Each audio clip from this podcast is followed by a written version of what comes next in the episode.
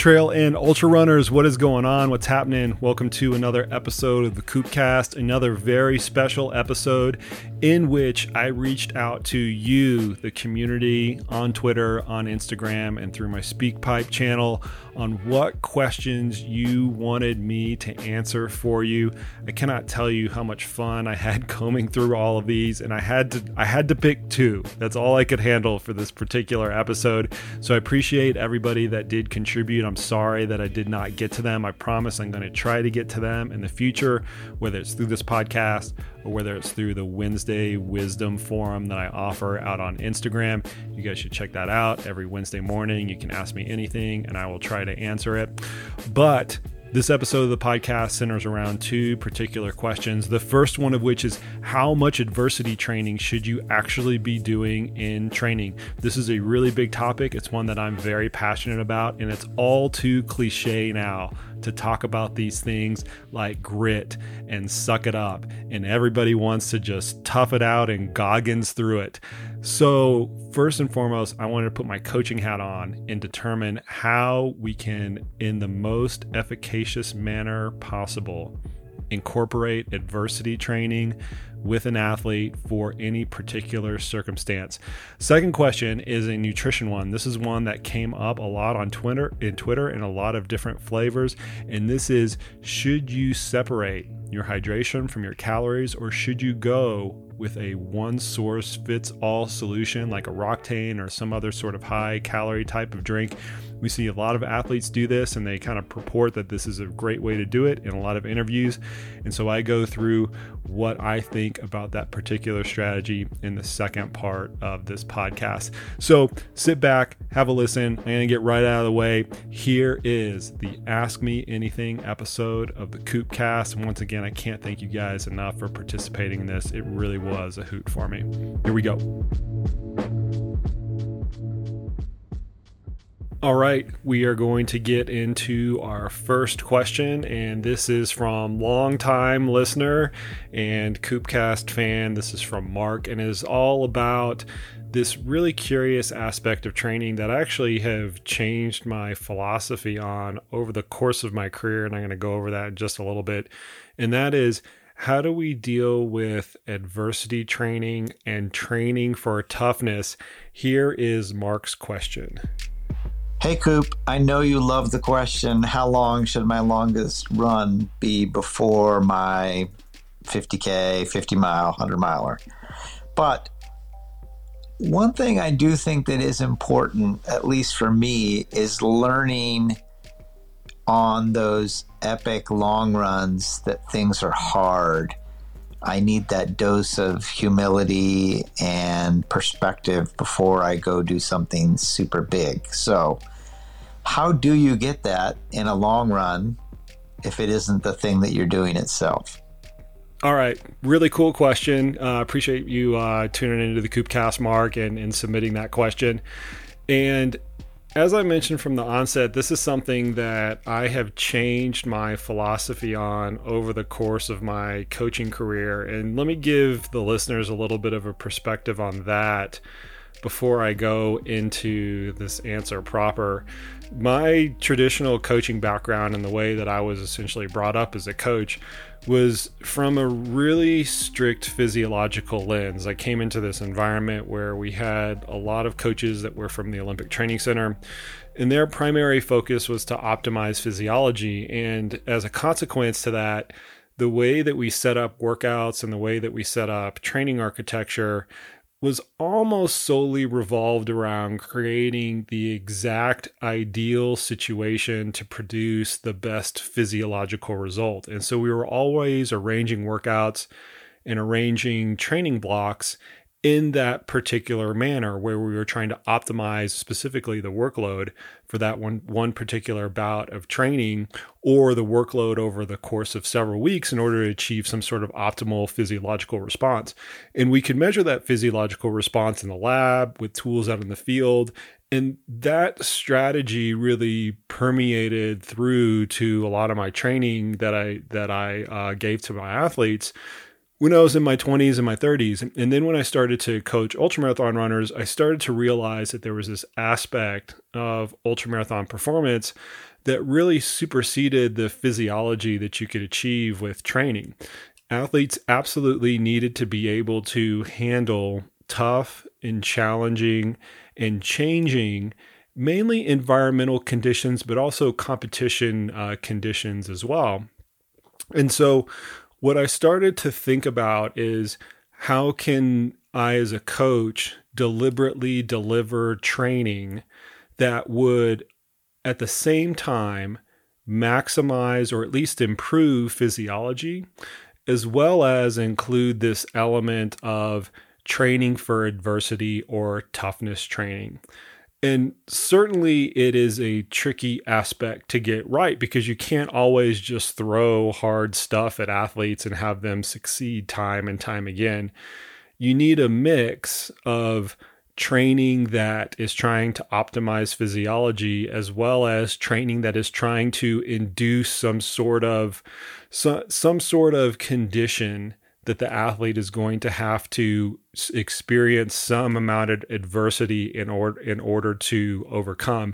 And it's not as simple as balancing this ideal physiology versus this toughness training because there is a Venn diagram overlap between the two. But make no mistake, you can't you can't optimally optimally do both with the exact same architecture. And I can pick apart individual training sessions and I can pick apart uh, uh, uh, training structure that covers months and even years and say, well, this one is going to optimize physiology and this one is going to optimize this other area of performance. And it's really the confluence of all of those different variables that creates an effective training program. It's not just one or the other. And I will say that in my observation of a lot of athletes, and in particular, a lot of elite athletes, they mess this up all the time. And the very classic example is the athlete that refuses to run in the rain and the cold and the snow, and they are always getting on their treadmill in the vein of wanting to optimize their workout. They can't stand running at a mile, a minute per mile, or two minutes per mile slower than they normally would they don't want to layer up and deal with the icy conditions and things like that. And so they essentially relegate themselves to running on the treadmill for sometimes months. And we see this here in Colorado a lot when the weather turns very nasty. And the people up in the Pacific Northwest see this as well. And I always look at that and say, okay, you're doing a great job of optimizing your training for your physiology specifically, but are you doing enough training to optimize? Your capabilities to adapt to different environments and to adapt to when you actually need to be tough. And what I will say is at the elite level, their physiology is already optimized pretty pretty darn well. Those athletes are very good. And so turning the screws even more so on days where you have the opportunity to do some toughness training or to do some adversity training, I think in many cases is a big mistake because those athletes are already good enough anyway. And you might only be able to optimize physiology a very, very, very small fraction of a percentage with that one particular workout. But you have the opportunity to toughness train or to train for different environmental conditions uh, so so very infrequently compared to the really good days that you have that you should do anything you can to take advantage of those bad days. We see this play out in the field of competition, for example, a few years ago at UTMB, where the weather was particularly bad and a lot of athletes didn't know how to cope with those bad conditions, when to put on their rain jacket, when to take off their rain jacket, when to take an extra 30 seconds to put on extra warm clothing and things like that it's those types of things that end up mattering just as much, if not more, in an ultramarathon setting as compared to the classic physiological things that we're trying to improve, like your VO2 max, pace at power at lactate threshold, and all those other things. And so I use that as a little bit of a preamble that athletes would be are are very well served to consider both training that optimizes their physiology but also training that that allows them or enhances their ability to deal with tough conditions and to deal with conditions where they're going to adapt.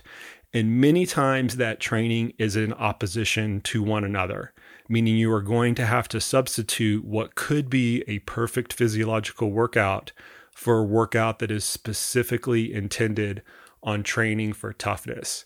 Interestingly enough, just last week, I talked with sports psychologist Kareem Ramadan about this, and we brought this element up very specifically. And I'm going to play a short uh, four or five minute clip from him and get his perspective on exactly what this what this equilibrium or this balance needs to be between toughness or adversity training and training for the optimal physiological state.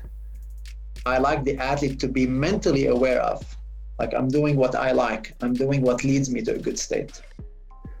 Okay so what i'm getting from you is is you're trying to set up the entire environment based on previous behaviors and previous patterns in order to kind of like stay out of this negative space in the first mm. place. So yeah this is and i've heard i've heard a lot of sports psychologists kind of talk about that that environmental you're looking at the whole environment right? Training partners yeah. time of day what you're eating all these things you're trying to make conducive to the training session and the and kind of the athlete as a whole. My thought always goes to overload and adaptation though because that's my that's my background right? It's more of a physiological uh-huh. construct. And when i hear this we're trying to create this utopian environment for the athlete the thing that that my mind drifts towards is reality isn't like that. And they need to be able to cope with stressful and unideal environments just as they need to be able to know how to set up the environment to thrive.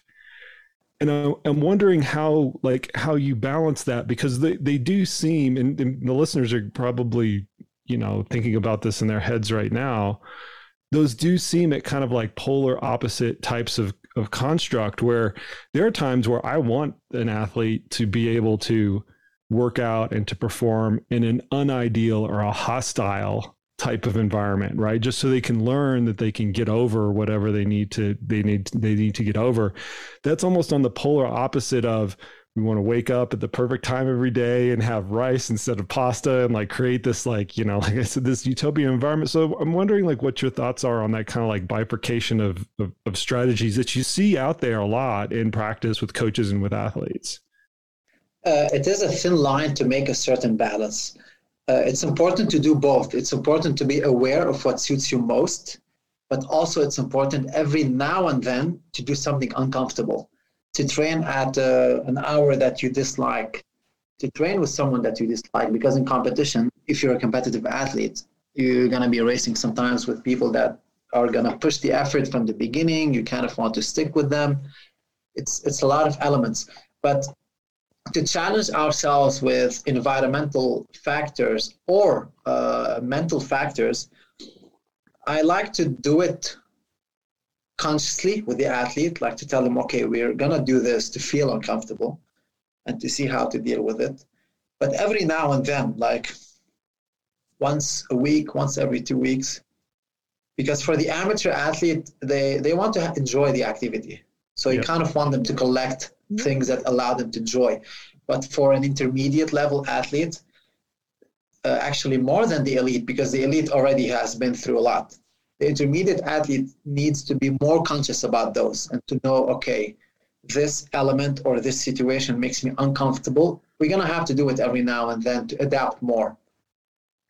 Uh, some of the athletes that i worked with and get amazed by how much they deal well with the uncomfortable are um, professional alpinists they deal with brutal environments in their case, it's very hard to put something that suits you very well. In in alpinism, you might end up climbing 20 days, uh, sorry, 20 hours straight, sometimes staying in the tent and not climbing for four or five days. So, in that case, we really need to highlight what suits them or something that brings them comfort. Uh, it could be a comfort meal, like a little candy bar that they keep with for emergency situations. Or I've had this case of this athlete that uh, took with him on his expedition uh, a sample of his favorite perfume. It just made him feel fresh. on let's say summit day, he felt fresh. I mean, two months without shower. Uh, it really made him feel nice. So collecting these little things in such extreme cases, it's a very important practice. So, he, so here's here's what I think is really important from that from that example right there is the amount of adversity training we'll call it that we'll put the we'll put that in a bucket right where you're intentionally asking or athletes are intentionally asking of themselves to go out into a harsh unideal environment and go and train and, and go and compete the amount that you're asking the athletes to do that in training is somewhat proportional to what they need to experience during in the field of competition or, or kind of during a task. So your alpinists need to do it more than your endurance athletes who they're still cre- they're still competing in harsh environments, but not as harsh as an alpinism yeah. type of environment. And my personal coaching ratio is about one to five, meaning when we're when I'm looking at organizing an athlete's schedule and things come up they don't sleep really well for a couple days in a row or the weather is crap for a few days in a row one out of every every five of those instances or maybe two out of every five of those instances i'm telling them just to suck it up. Just suck it up get it done. You need some adversity training. We'll it's not going to be the perfect training day out there. You'll kind of get it done.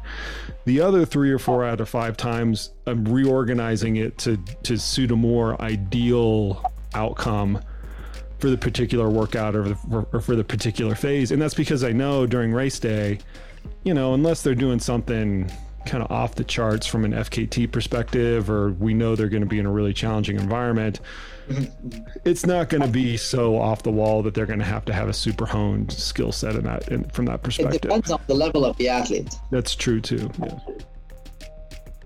All right, there was some perspective from a recent Coopcast with Kareem Ramadan, and to to to my point with uh, uh, with Mark's question, he didn't know this podcast was coming out when he submitted this question. So anyway, it was rather ironic that uh, it just happened to come up in the next week. But to wrap this up, I really want to focus on two things that Kareem went over uh, during the course of his particular answer. And this really brings the practical element to the answer to this question. The, the first one is this this this statement of well you need to do this every now and then and we tried to focus on this or refocus on this through the latter part of this answer well how much does this how how often are you actually doing this and I think for any normal athlete in a normal situation, normal ultramarathon athlete, you're training for a 50 mile event, you're training for a 100 mile event, you need to do this on the order of maybe twice a month. The upper end of that would be four times a month. I don't think that doing it any more than that offers any sort of other kind of concrete uh, advantage. To Kareem's point, where he works with all these alpinists that are in a constant state of uncomfortableness and constantly challenging themselves, they need to incorporate that more in training, and they naturally do so because of the environment that they're in day in and day out from a training for, from a training perspective.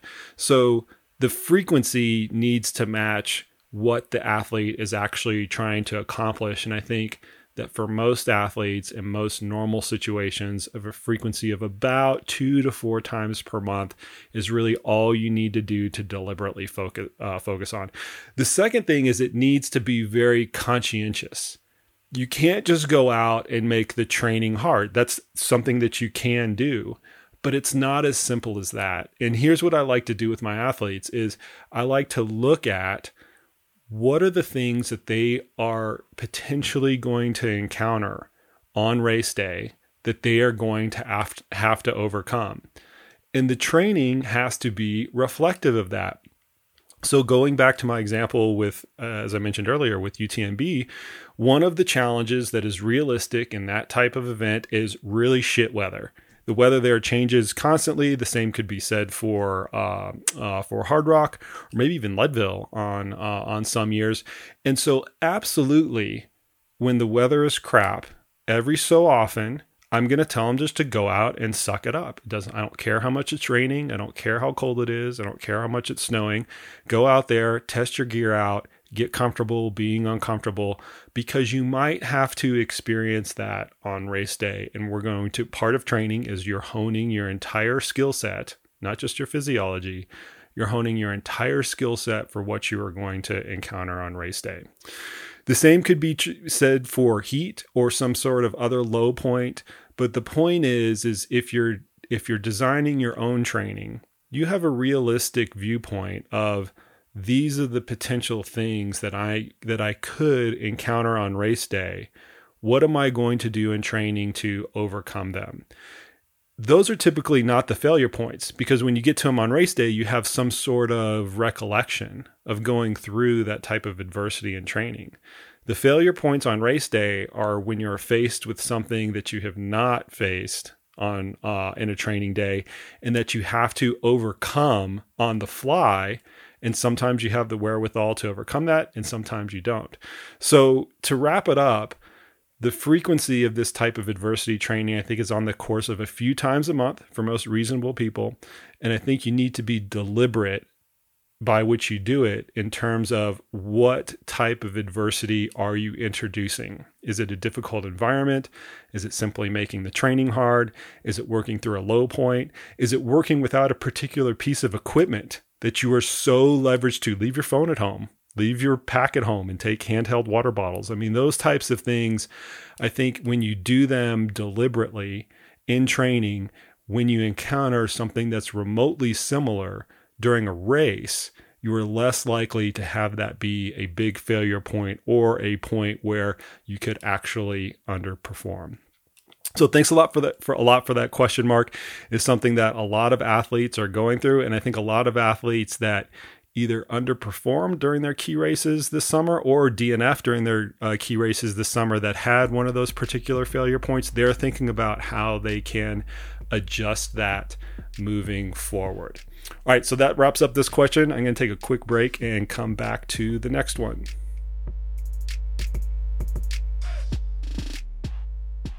Okay, this next question comes, it's really an alchemized question from Twitter uh, that I put out there. And it has everything to do with this really. this really particular nutrition situation of separating your calories from your hydration or whether or not you want to combine them. And so I'm going to go through a couple of different flavors of this. You'll have to excuse the pun, and then I'm going to try to alchemize the answer into into into one cohesive narrative. So Robert on Twitter asked asked asked what are your thoughts on separating your calories from your hydration for ultra racing and for long, long runs of over 30 miles? I've always used a combo of tailwind and water and gels to carry with me. I'm just curious of what your thoughts are. Thanks. And then Peter has a question that's just kind of in the same vein, but it's really based off of advice that he's heard from uh, other athletes in, in interviews. And he says, a few athletes have mentioned in recent iRunFar interviews that they went with liquid calories in high altitude environments. You're, meaning me, usually a proponent of separating the two, so I'm interested in your knowledge on this topic. So both of these kind of get at the same thing is should you try to combine your calories and hydration into one source? And usually that's a heavy a, a more calorie heavy drink like Roctane or maybe even concentrated tailwind or something like that.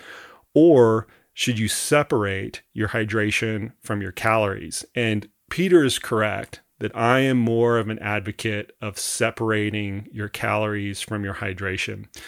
And here's why while it is true that a lot of athletes can get away with combining their calories and their hydration into one source and get away with all liquid calories for a particular period of time, that only works. It only works when the temperature is in your favor, meaning if your fluid replacement requirements are exactly such that they are going to be matched with the calories that you're taking in from that fluid, that's when that works. And there are conditions, they're mainly cool conditions, with which that works. That is not always the case, particularly in very hot environments. And the classic example that I always bring up is when you're in a hot weather environment such as western states or Badwater or any of these hotter weather races where you have to take in a liter of fluid an hour based on your fluid loss uh, uh, based on your fluid losses. If you're drinking a drink like Roctane which is 250 calories per 16 ounce serving simple math will tell you that you're taking in 500 calories an hour if you're using Roctane to replace all of your fluid and deliver your calorie needs there are very few athletes on the planet that could that can tolerate that amount of calorie intake. Now you might say, okay, well, what if I went with half Roctane and half water? That would be a reasonable strategy, except for the fact that now you're diluting the sodium concentration of all of the fluids that you're taking in, and you run the risk of having low blood sodium or getting hyponatremia. So I'm not an advocate for combining these two sources unless the environmental stars just align such that your calorie intake can be perfectly matched with your fluid intake. We started with a clip from the most recent Coopcast, and as irony would put it, I interviewed Roxanne Vogel, who is the head of GU Energy Labs Research and uh, Development uh, Department, and I asked her this very question specifically about that Rock Roctane drink. Let's go all the way back to Coopcast number two and hear what Roxanne had to say about this particular topic. no matter what the strategy is, even if they're fat adapted, they're still taking in calories during a race. Like sure. it's not mutually yeah. exclusive by any means. And so I always, as you do, I'm sure, advocate training your race day nutrition while you're out there on your long runs, um, getting as comfortable with it as you can, even down to like which flavors work for you in different conditions, because that is a thing people don't realize is, you know, it's hot outside and maybe your favorite flavor is sea salt chocolate, which is mine, but not when it's 85 degrees. Like not a Western States rock Roctane choice. Right. So you might want to go with like a lighter citrus flavor, something that's going to be lighter on the palate and encourage you to want to take in more versus something that's going to kind of sit there like a chocolate and you're like, oh man, this is just not the right environment for yeah, this at all. I, so, to- I totally agree with that. Yeah. Okay, that was Roxanne Vogel from GU Energy Labs. And before I start out with this last piece, I'm always I'm always remiss not to mention I like Roxanne. She's great. She's fantastic. I love the people over at GU. I've known Brian Vaughn, their CEO, for a long, long time. And in fact, I didn't I, I didn't re- I didn't realize this until I was just listening to that uh, I got a hold of a lot of the very first batches of Roctane that they produced, and they came in these, you know, gray cans with these white labels. They were just kind of R and Ding the flavors and things like that, and the flavors were horrible to like start out with. You could barely stomach it, but they were pitching it at the time during this R and D process as the only thing that you needed during endurance events and, and ultra endurance events. And thankfully, they smoothed the flavors out and they actually are, are great now. But they continued that line of marketing through kind of throughout the launch. And that was my original contention with this question is that if you're pitching this from a marketing perspective as the only thing that you need during an ultra marathon event or an ultra endurance event, you need to couch that with it's the only thing you you can get away with it being the only thing if these conditions exist. And that was to Roxanne's point of the context is key, to which I will say, yes, the context is key, but the main context is the environmental context.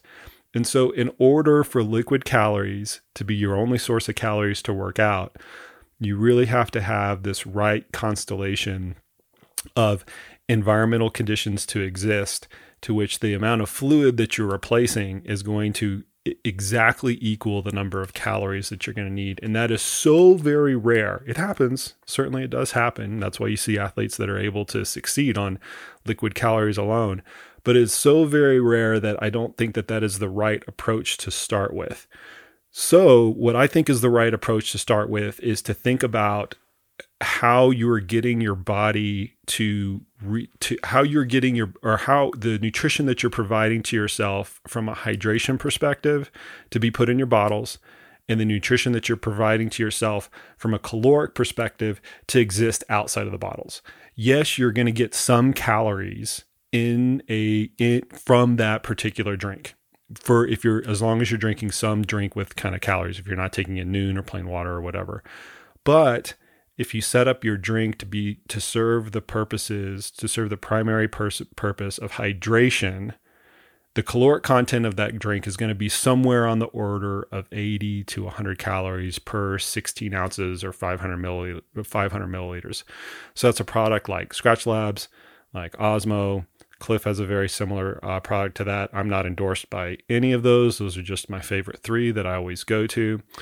And what that allows you to do is to go through a liter or a liter and a half per hour in those really hot conditions and not tip yourself over the caloric requirements or the, or your caloric needs that you would have to take in. So you can take in a bottle and a gel or a bottle and some chews or a bottle and a bar or even two bottles, which would be 200 or 160 calories and a gel, which would total 250 calories at that point. So I don't so to to, to summarize all of that is first off you need to have a strategy for how you're delivering your hydration and you're deriving that from how much you're sweating in different environmental conditions. And I've written a lot about how to do this sweat test. I'm going to leave links in the show notes for the listeners that are out there that want to go do this at home. I recommend doing doing a sweat test to figure out how much you sweat in about 10 degree increments at home during training. That needs to be the foundation for your hydration strategy. And the foundation for your caloric strategy can start with how many calories are you getting from those bottles and those different environmental conditions. And then you're adding calories on top of that. And ultimately, what that enables you to do is to independently regulate how much fluid you're taking in from the amount of calories that you're actually doing. You want to be able to independently regulate those variables because, as I mentioned in the setup question to Roxanne, in most ultra marathon settings, you're going through a wide temperature range. And because of that wide temperature range, your hydration needs are going to are are going to uh, change as well. And so, if you start out from this premise that I'm going to get all of my calories from whatever's in my bottle, your your calories are going to be inherently tied to what whatever is in your bottles and it's going to fluctuate with how much fluid you are trying to replace and you don't want that. You want to be able to independently regulate both of those variables as you go along. So have a strategy first and foremost. Second i think it is a better i think it is a better setup to separate your hydration from your calories what you get from uh, your bottle should serve the purposes primary primary purposes of hydrating and what you have in your pockets, your gels, your chews, your bars, any homemade goodies and things like that. Those should serve the purposes of fueling. So, thank you guys for the questions on Twitter. Really appreciate those. That is a really common one because we do see this play out a lot, especially in the elite fields for whatever particular reason where they're trying to get all their calories from their bottles. And I think that that is a mistake that a lot of athletes, and in particular, a lot of new athletes make because they can get away with it in a very narrow temperature range. But once they have to deviate outside of that temperature range, that particular strategy starts to fail.